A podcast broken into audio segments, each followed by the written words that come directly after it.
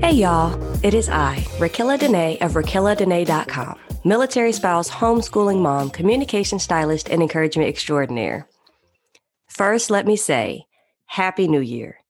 We made it to 2022. It's the first Monday in the year, the first Mommy Couch Confession of 2022. And I don't know about you, but all I can say is thank you, Jesus. And I'm so glad that you've joined to take a place on the couch with me today. Y'all, 2021, it was rough on your girl. I don't know about how it was for you.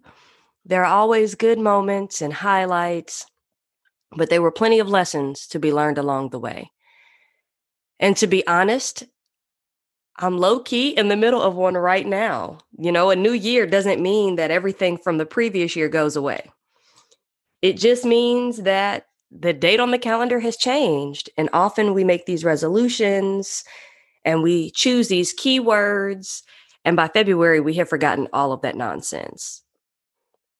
But I'm committed this year, as I was last year, to doing those things that I feel not only led to do, but that also feel good, not out of the obligation of the thing, not because somebody else needs me to help them, but really honing in on the things that bring joy and peace to me, getting back to myself, not just the roles I fill. And I know that we've talked about that a bit before in the podcast, but one of the lessons I've learned in the past month is when we ask God, when we test Him the way the Bible says, we also have to be prepared that it may not look the way we thought it would. And there have been some things that I've prayed and asked God for. And when I say my Heavenly Father is faithful, oh, He's coming through. He is coming through 100%. Except, see, He had to remind me that just because He gives me the desires of my heart doesn't mean that I get to skip the process. You know, oftentimes we tell our children, you have to work for things. So they do their chores or they do what they're supposed to do and then they get the reward, right? Or they do the homework and they get the A. It's that in between process that sometimes we forget as adults when we get to praying. We're prepared to do the work, but see, the lesson isn't always about what we do.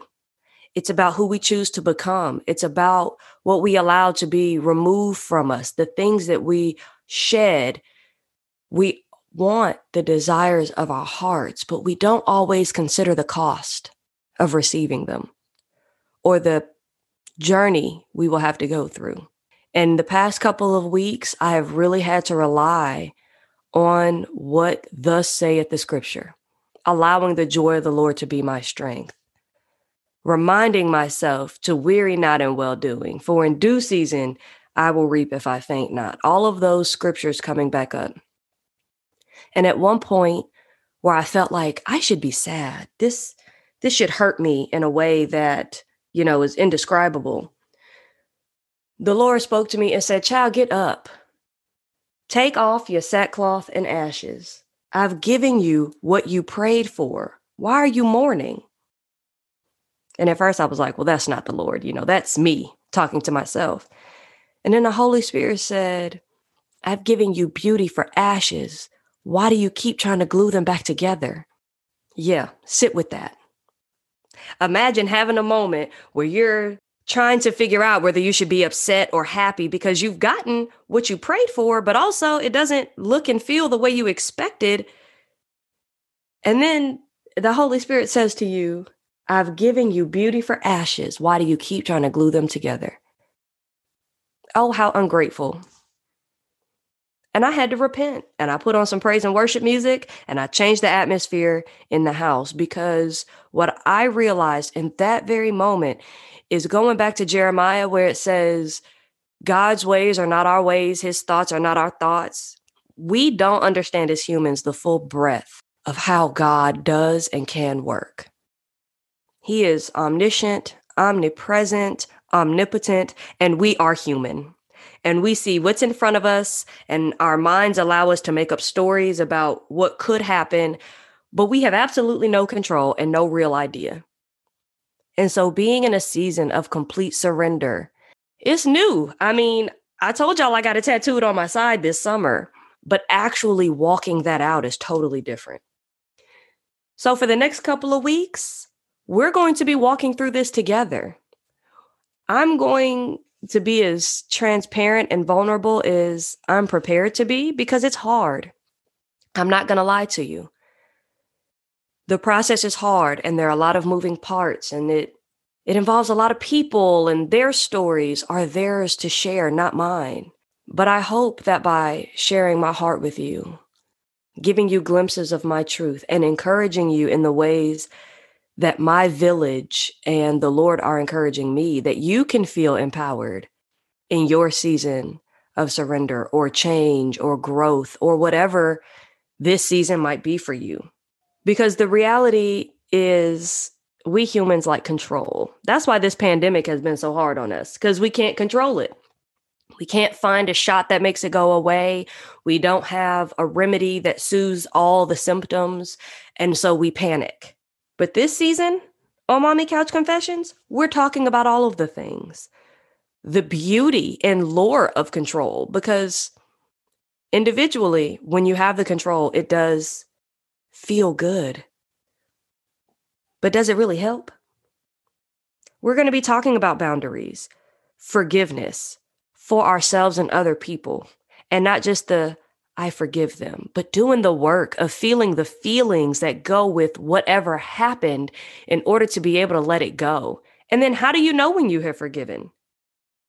Giving to ourselves first, finding our femininity as women, the power of trust and truth walking hand in hand, speaking faith over where we are. Y'all, the couch is where you need to be. I'm not going to say don't miss it, but don't miss it because there's no way in the world I'm going through these lessons for myself. And there's no way in the world that you're going through your lessons for yourself.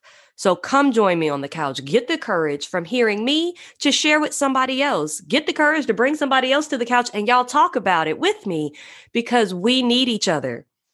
This is a year of community and village. We've spent two years between quarantines, lockdowns, social anxieties, distance, separation, all of it. Let's come together. Let's build a village of trust and support based in love and truth, and not just human love and truth, the love of God, the truth of His word, because we humans are fickle and flawed. Honey, on my best hair days, when my freckles are at their peak, my skin is utterly moisturized, and my nails are freshly done, I'm still a whole, foolhardy human. I am. And the Lord sees me and just pats me on the back of my little shoulder. Woo, woo, woo I mean, I don't know about you.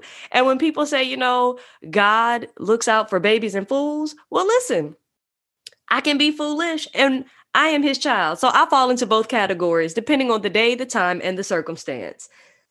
But I know that in the end, it's all worth it. And no matter what category I fall in at that moment, his love is enduring and everlasting. His truth will never change. And when the world around us is just utterly out of control, when the feelings get to be too much, even when having to sit with ourselves feels unbearable, He's always there. So join me this season as we get into all the things. I'm so glad to be back. I look forward to seeing you here with me on the couch every Monday. And until next time, see ya.